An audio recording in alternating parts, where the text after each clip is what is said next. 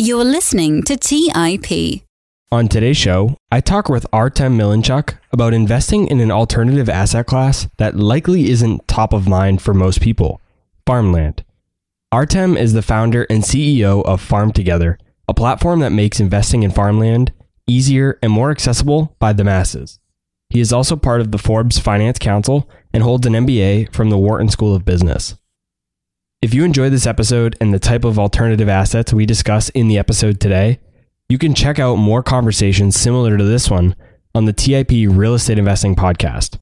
You can find the link to the podcast in the show notes below or by going to theinvestorspodcast.com slash real estate investing. That is theinvestorspodcast.com slash real estate investing. Be sure to subscribe in your favorite podcast player. Now, without further delay, let's dive into this thought provoking conversation with Artem Milinchuk. You're listening to Millennial Investing by the Investors Podcast Network, where your host, Robert Leonard, interviews successful entrepreneurs, business leaders, and investors to help educate and inspire the millennial generation.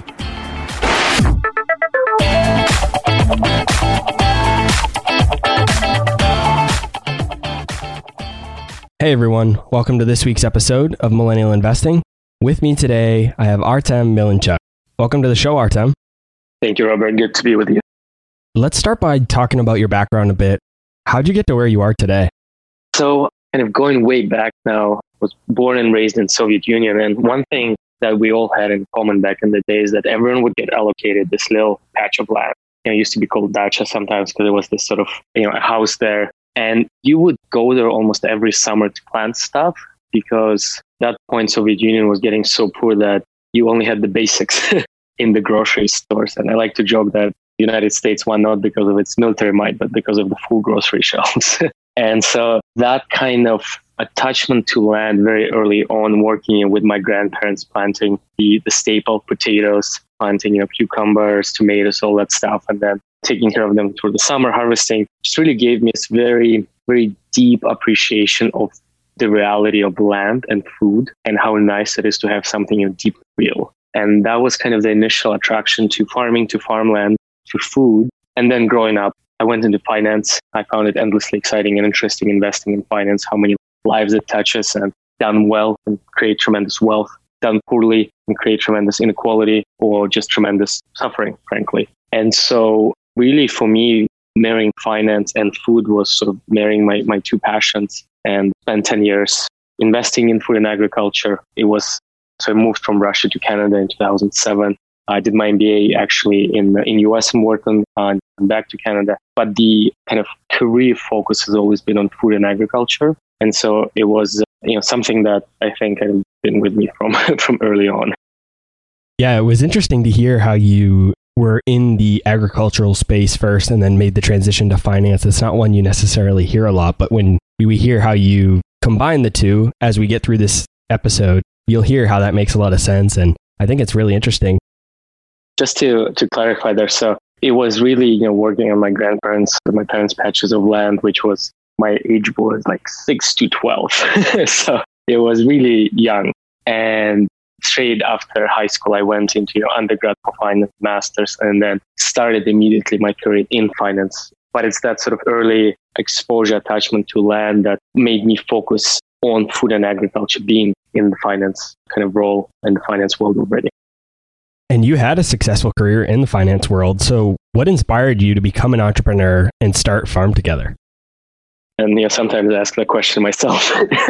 Why not stay in the cushy finance job I had I think it's really, at the end of the day, it's what drives a lot of entrepreneurs just a desire to build and to create something new. Finance for you know, all its attractiveness, and then when it is, is somewhat passive. You know, you give the capital to someone and then you just hope that they do best with it. And I still really like investing. I think it's very intellectually stimulating, but I really wanted to build. And it was fortunate that as I was kind of going through the, you know, the ideas that were coming up in my head, this idea of, hey, how come there isn't a a farmland investment platform, right? It's such a huge market, such an attractive market. So much is happening. How come most people and most even institutions, most investment managers cannot invest into this huge asset class?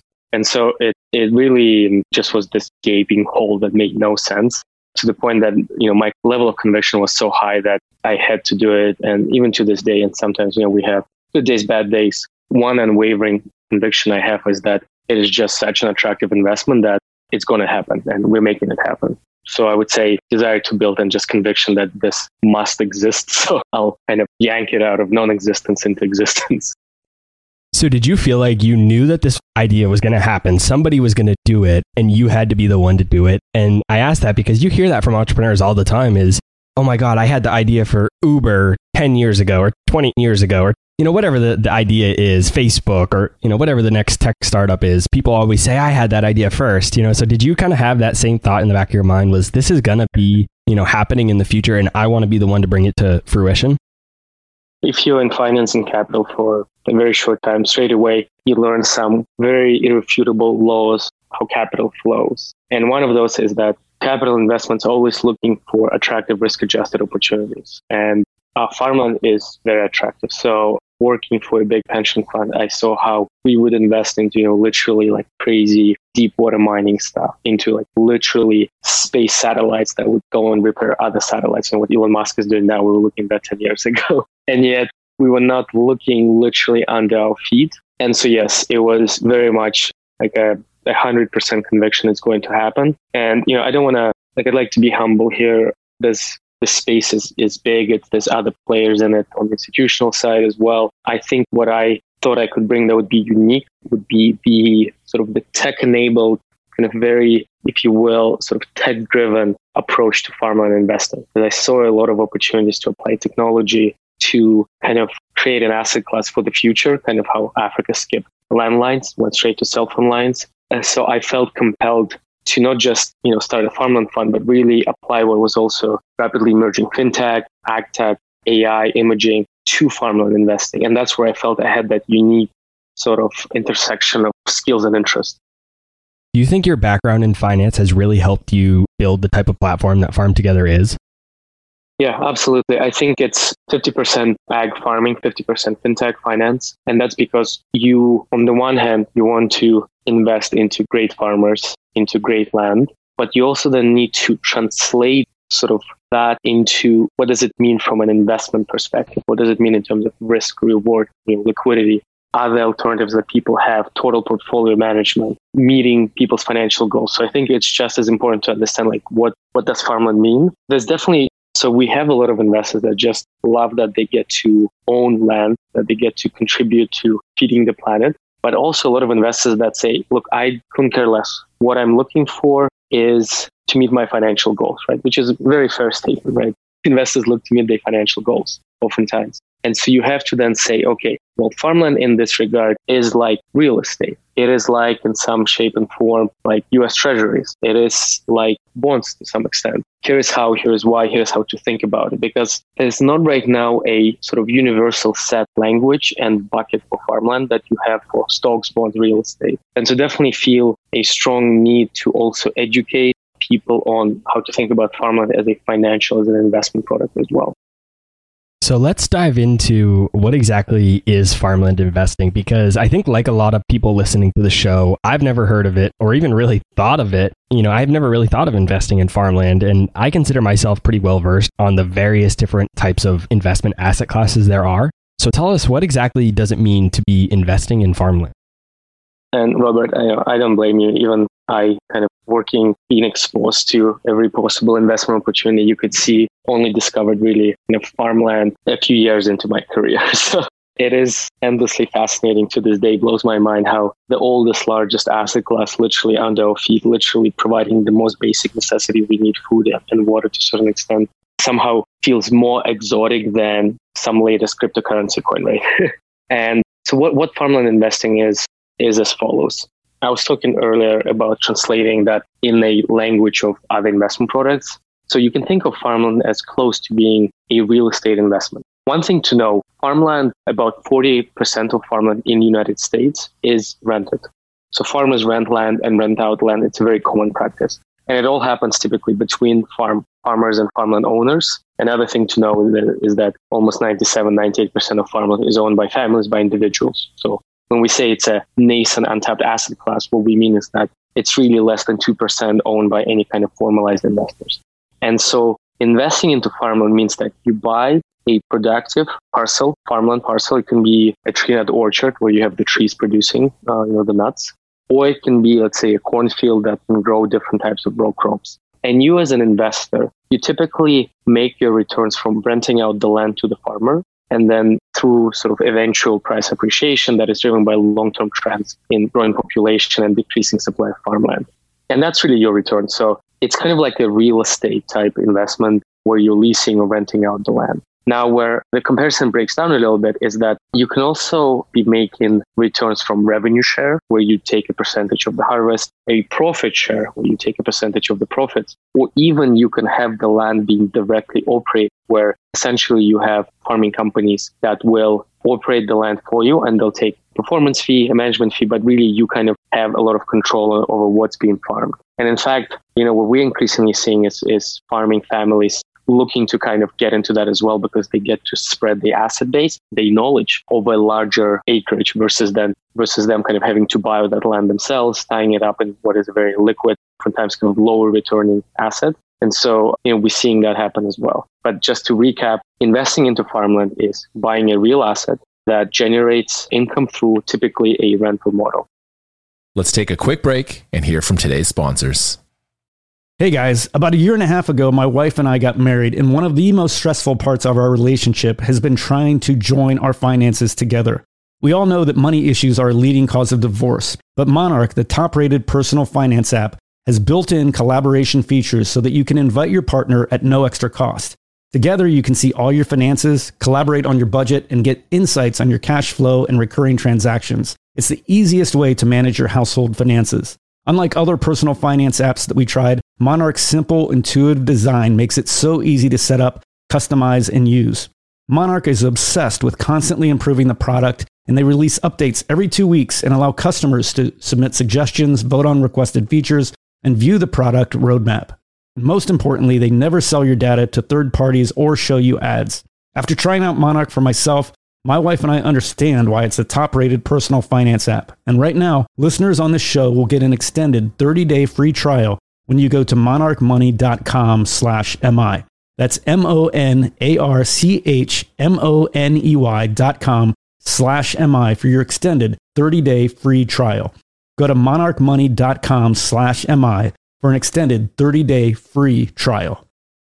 Hey guys, have you ever wondered if there's an AI tool like ChatGPT specifically built for the stock market? A tool that not only does the research and analysis for you, but also allows for dynamic discussions?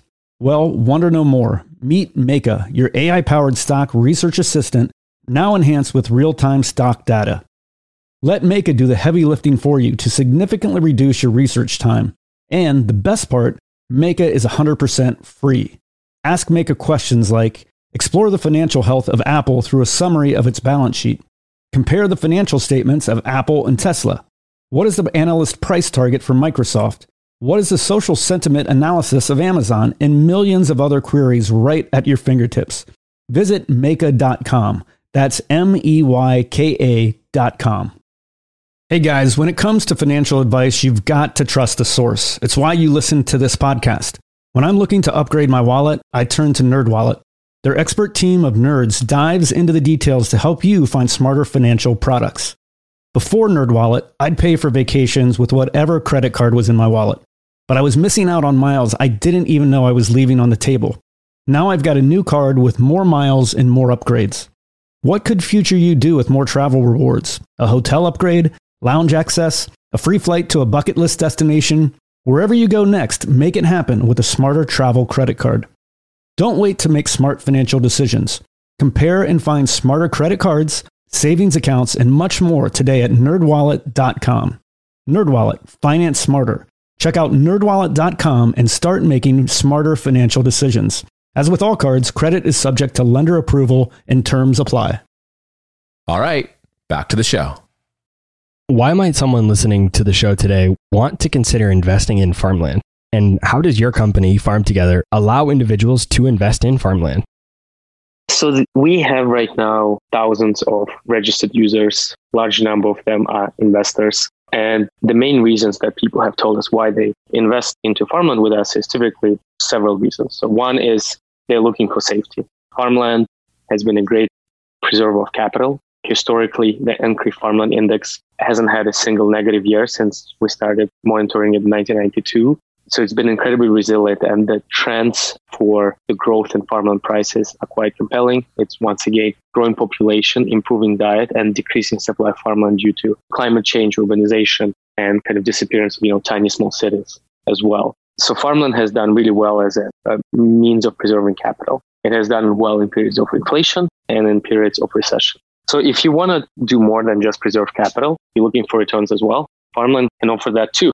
Depending on the risk reward profile, whether using debt or not, different types of crops, you can be looking at returns as low as 5 6%, but really good, high quality 5 6%, all the way up to 12, 13, and even 15 and 20% plus in terms of returns. So the returns can also be quite compelling. And then lastly, what we hear from people as well, one of the main reasons they invest is farmland is virtually uncorrelated or negatively correlated to most other asset classes. One example, during Q4 2007 to Q4 2009, the NCREIF farmland index, so the main farmland index only, was up 23%, while everything else was down 20, 30, 50%. So farmland definitely very resilient, kind of moves in its own trend, in its own direction, and if anything, is quite countercyclical. For example, in Q1 2020, farmland actually had the first, the index had the first negative quarter in, in a long time. But when I say negative, it was down 0.1%. And part of that is book value appraisal that I think we'll see a rebound of that in Q2. You know, whereas everything else, the stocks were down insane amounts, including real estate, which typically is considered to be, you know, recession resistant. Real estate had the biggest drop. So, you know, we're not saying farmland is the best investment out there. What we're saying is that if you're building a diversified portfolio, a high quality, long term portfolio, you should have farmland. You should have stocks, bonds, real estate, a little bit of gold, a little bit of Bitcoin maybe, but you definitely should have farmland. It's such a fundamental nature of our reality, and I think it should be equally a fundamental building block of your portfolio. How does your platform, Farm Together, make it possible for individuals to invest in farmland? So, what we do is our investment team comes from institutions that have been investing in farmland and ag for many years we bring that very kind of very deep institutional knowledge of analyzing farmland. So we do our sourcing, our analysis, our underwriting. We sift through hundreds of different deals. We choose only the best ones. We buy those those farms and we actually also find the managers or renters for them. So we don't only just source, but we manage them as well. It's really kind of maybe a comparison a little bit like Apple, where we do everything. And that's because we just feel very strongly about how what we want to invest into, who we want to work with. So a lot of control of our investments. And the way you can invest is you go to farmtogether.com. We frequently put out deals. You can read about each deal, each opportunity on the website, listen to the webinar, read educational materials. Everything is very simply laid out. We talk about what are the key risks to consider, what is the projected hold period, cash yields, what are the main assumptions and risks involved in this investment, we are looking to roll out secondary liquidity soon so that while most deals have seven, eight year hold period, we'd like the option for people to be able to exit the deal sooner via secondary market. And we have a pilot of that uh, projected to come in September of this year. So there's that. And really, it's honestly, you can invest sometimes in a matter of minutes. Everything can be signed electronically, and your tax documents, your payouts, your updates all will be provided via email as well as through your personal portal on the website.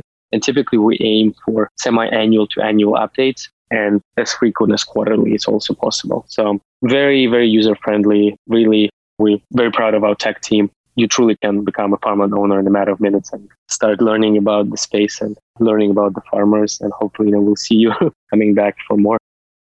So it sounds like when you explain the platform to me, it sounds like one of those platforms that does other types of real estate. So it sounds very similar to what, say, maybe a Fundrise or something along those lines, or even Roofstock or CrowdStreet, who we also had here on the podcast. So it sounds similar. It's just with a different asset class. Would you agree with that? I would to a certain extent. I think where the comparison breaks down a little bit is that a lot of those companies, they typically have third party sponsors, right? So a company or a group that is raising for a particular project, for a particular kind of investment. Whereas we are the ones who actually source and manage the investment. So there's no other parties involved. if a deal isn't doing well, you don't need to be, we can't be pointing fingers at like, oh, it's this sponsor that hasn't done well. It's really, end of the day, on us to kind of manage it for you and deliver the returns. So that's where you have a bit more, I guess, accountability, a bit more control as well. But in terms of the, the vision and the same mission of democratizing an asset class that previously was inaccessible to most people, very proud and, and humbled to be in the company of, of the platforms you described, no doubt. What are some of the other or more traditional ways that people can invest in farmland that might have existed before your platform or even today? Before us, there were two uh, and are two public REITs, public stocks that give you exposure to farmland. They're large. They typically are looking for a more passive type of return. And because of the size, as you go up in size and the, the complexity, the returns tend to go a little bit lower. You also have to consider public listing fees that those companies have, reporting fees, and having no control over what amount of debt and other deals the company buys. So it's kind of, you know, you're buying into a portfolio and then you kind of hope that, you know, this portfolio will be managed well. And so definitely there's been volatility in uh, in some of those stocks that you wouldn't have sort of expected looking just at farmland. But still kind of those companies, for example, in permanent crop space have been around for many years and have done a tremendous job democratizing the asset class, telling the story. The more traditional ways for large investors have been investment funds, private funds. Those typically have limited diversification except the largest ones. And the large ones, their minimum check sizes start from 10 to 100 million dollars. So really hard to get into. So I, I, would say that in terms of kind of the platforms that give you different opportunities, allow you that flexibility, low check sizes, you know, farm together is looking to become the go-to for those types of investors.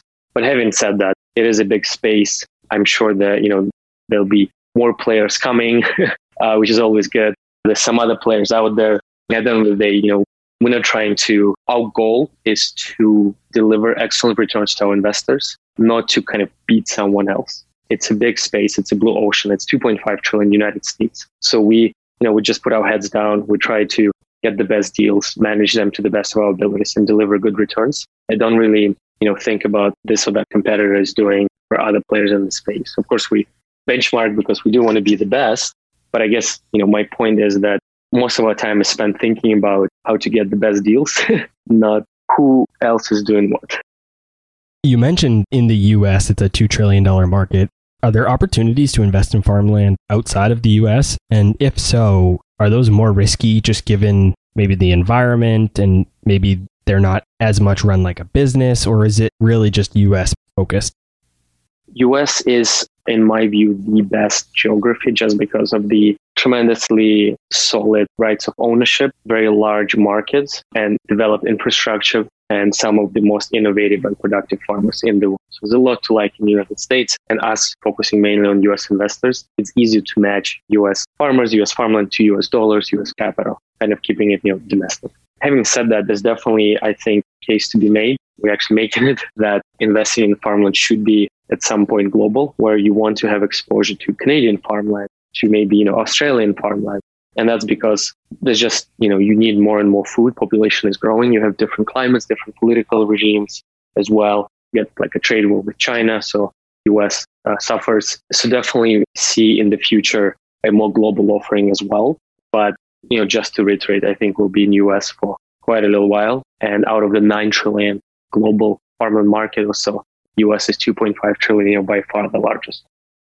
So when you think of companies like, say, Beyond Meat, who are creating a meatless meat product and uh, just other advancements in technology that we're seeing across the world, do you see these advancements in technologies and new foods that are being created negatively impacting investing in farmland over the long term?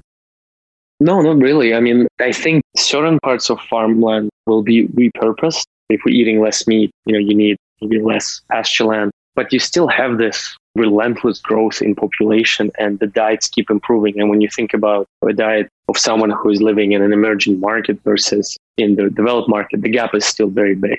And then when you start thinking also about desire of people for organic food, which typically has lower yields, then the you know the advancement we're making in types of food and maybe shifting of diets from more meat to less meat play a role of course but the kind of the overarching trend is still too powerful for that to make truly a dent a meaningful dent in the trends of farmland prices but it's definitely something that when you start kind of diving deeper into segments, for example, Beyond Meat, if I'm not mistaken, they're pretty big on, on chickpeas. And so that market has been growing, right? So you could be positioned right, investing into the chickpea farms, do quite well. So I think as with everything, you know, there's dislocations and pockets of the market will experience lower returns. You know, dairy has been struggling for, for a while now, for example. At the same time, almonds continue growing. So we'll look for that. We'll look at what are the segments, geographies, crops that have those tailwinds and which have headwinds. And you know, that's why, for example, as of right now, we're not in any any kind of pasture land and any you know meat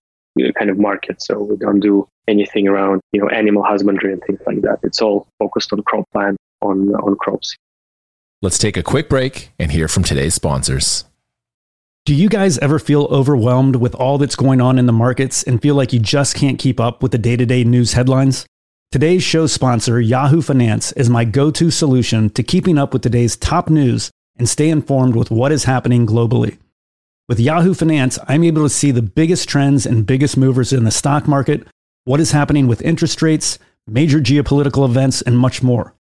If it wasn't for Yahoo Finance, I would have no idea that Tesla is laying off 10% of their staff or why iPhone shipments are down 9% year over year. Yahoo Finance also has a number of other cool features, including a tool that lets you link in all of your investment accounts, analyst ratings, and independent research, as well as the ability to create customized charts. Yahoo Finance is one of my favorite tools I use in my investing toolkit, and it's what I use each morning to kick off my day and stay in the loop with what's happening in the markets. Join more than 90 million monthly users today and get comprehensive financial news and analysis at yahoofinance.com. The number one financial destination, yahoofinance.com. Hey guys, when it comes to financial advice, you've got to trust the source. It's why you listen to this podcast. When I'm looking to upgrade my wallet, I turn to NerdWallet. Their expert team of nerds dives into the details to help you find smarter financial products. Before NerdWallet, I'd pay for vacations with whatever credit card was in my wallet but I was missing out on miles I didn't even know I was leaving on the table. Now I've got a new card with more miles and more upgrades. What could future you do with more travel rewards? A hotel upgrade, lounge access, a free flight to a bucket list destination? Wherever you go next, make it happen with a smarter travel credit card. Don't wait to make smart financial decisions. Compare and find smarter credit cards, savings accounts, and much more today at nerdwallet.com. Nerdwallet, finance smarter. Check out nerdwallet.com and start making smarter financial decisions. As with all cards, credit is subject to lender approval and terms apply. Quick math the less your business spends on operations, on multiple systems, on delivering your product or service, the more margin you have and the more money you keep. But with higher expenses on materials, employees, distribution, and borrowing, everything costs more. So to reduce costs and headaches, smart businesses are graduating to NetSuite by Oracle. NetSuite is the number one cloud financial system bringing accounting, financial management, inventory, HR into one platform and one source of truth. With NetSuite, you reduce IT costs because NetSuite lives in the cloud with no hardware required, accessed from anywhere. You cut the cost of maintaining multiple systems because you've got one unified business management suite. You improve efficiency by bringing all your major business processes into one platform, slashing manual tasks and errors. Over 37,000 companies have already made the move. So do the math. See how you'll profit with NetSuite. Everything seems to be more expensive these days. I've noticed this at my own businesses that I've run. You'd be wise to find proven ways to cut costs and boost performance at the same time. By popular demand, NetSuite has extended its one of a kind flexible financing program for a few more weeks. Head to netsuite.com slash MI. netsuite.com slash MI that's netsuite.com slash MI. All right, back to the show. How does investing in farmland compare to traditional investment asset classes like, say, stocks, bonds, or even mutual funds? You so you have lower correlation, as I mentioned, to most of the asset classes. You also have right now fewer. It's a less developed infrastructure and kind of financial investment market in general. If investing stocks and bonds, you just have so many options to invest in so many different ways. In farmland, it's really very few ways for now. And you also right now still have to have a pretty long time horizon of typically five to 10 years because there isn't that much liquidity yet in farmland investments and investment products. It's something that we're actually working on and looking to change. But right now, you've got to take a longer term view on your investment. How does it fit into the universe outside of those traditional investment asset classes? How does it fit into the universe of other alternative asset classes like real estate, other real assets like gold? And how do you get someone interested in an asset class like farmland over, say, gold or Bitcoin or just high flying tech stocks? So it's actually, you know, we, we often call farmland like gold with a coupon or Bitcoin, digital gold, because it has very strong kind of intrinsic value and preservation of capital, especially in high inflation environments. And that's that's actually has drawn quite a few of those, you know, gold, Bitcoin type investors. Thinking about other alternative investments, we come back to solid good returns, especially over long term, and diversification, lack of correlation. So when you're when you're thinking about your portfolio returns over you know 10, 20, 30 years, it seems very obvious that it's important to have some farmland in your portfolio alongside those high tech stocks, real estate, and other asset classes. And then lastly, because farmland is as of yet unknown, untapped, uninvested by most people, that's where we think you can find the best investment opportunities because best investment opportunities are where no one's looking. So we do see opportunities for also quite quite interesting returns in that 15 20% plus range in farmland.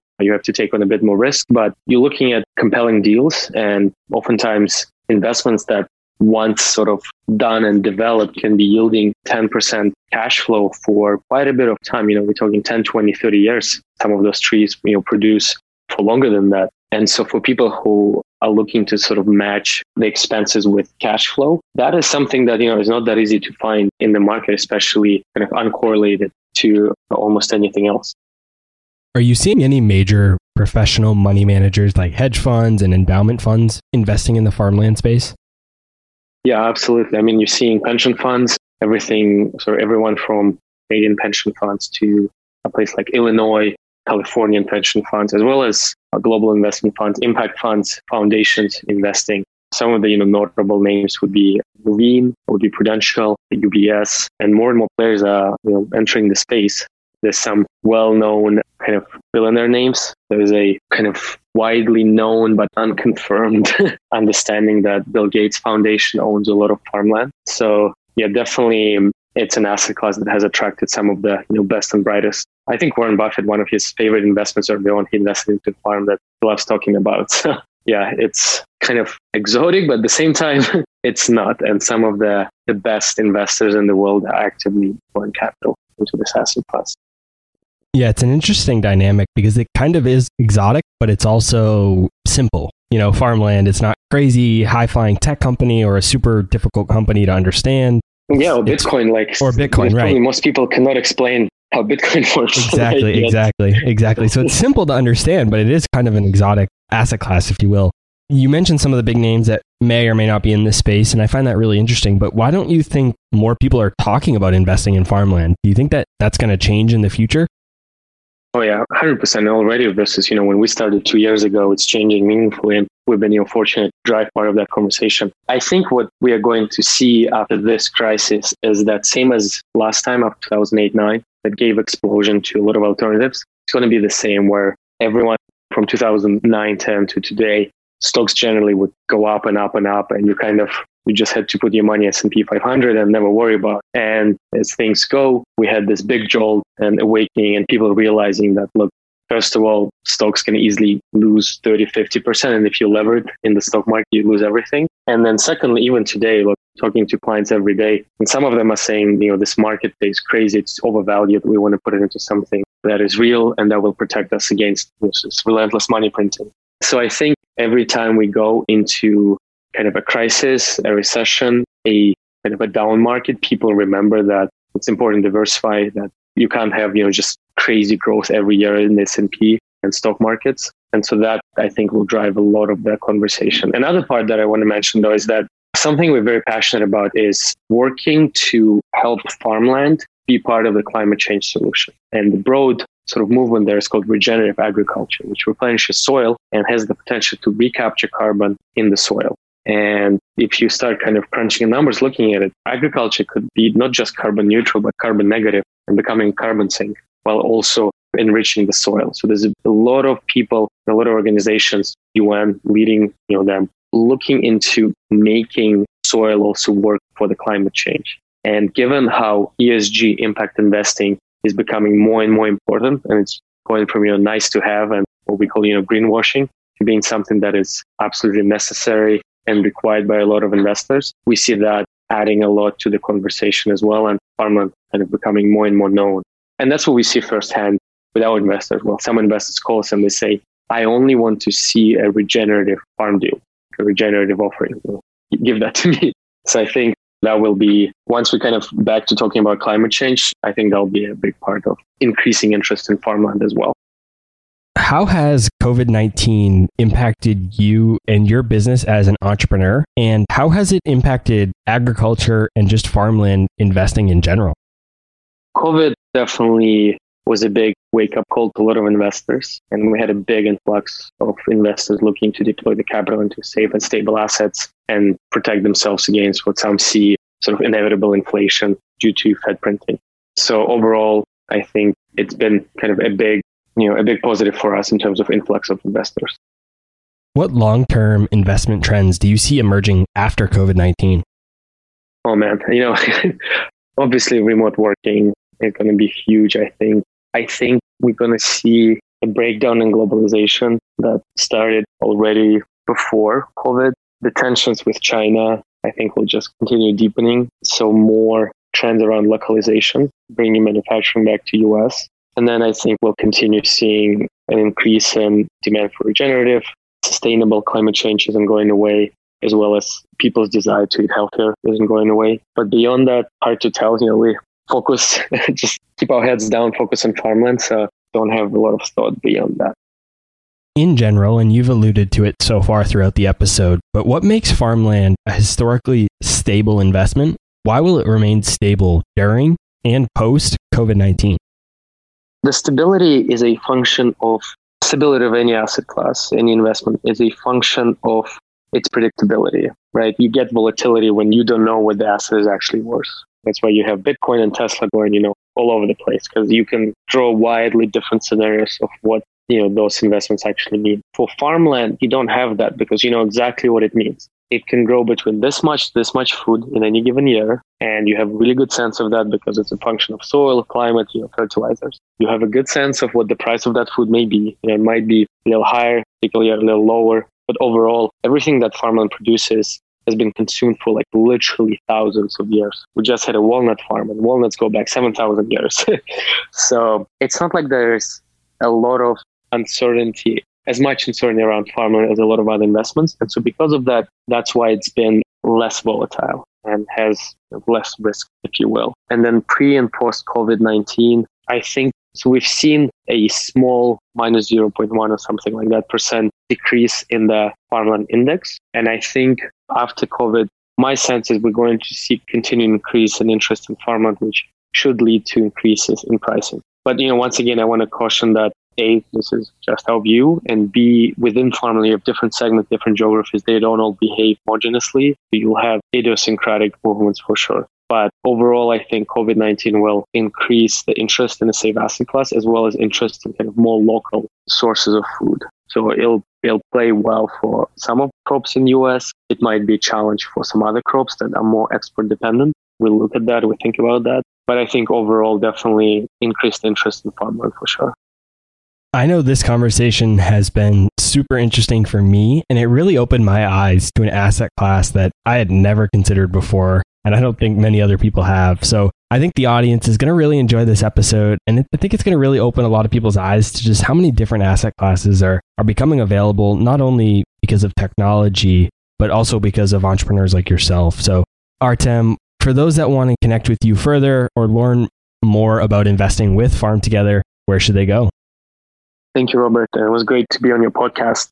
Farmtogether.com. We have tons of information there. Uh, really working hard to make it accessible in different formats, easy to understand. And then secondly, email us at info at farmtogether.com. We read every email. So don't worry, it's not going to go into some random inbox. It literally goes to me, it goes to our investment team, to our client teams. We'll make sure to reply. And yeah, it was it was great to be to be on the show, and hopefully we can do another one of the three six months or so. And as always, I'll put links to Artem's website, platform, everything that he has going on, and just more information about farmland investing in the show notes. So if you guys want to go check that out, be sure to use the link in the show notes below. Artem, thanks so much for joining me. Thank you so much, Robert. All right, guys, that's all I had for this week's episode of Millennial Investing. I'll see you again next week. Thank you for listening to TIP. To access our show notes, courses, or forums, go to theinvestorspodcast.com. This show is for entertainment purposes only. Before making any decisions, consult a professional. This show is copyrighted by the Investors Podcast Network. Written permissions must be granted before syndication or rebroadcasting.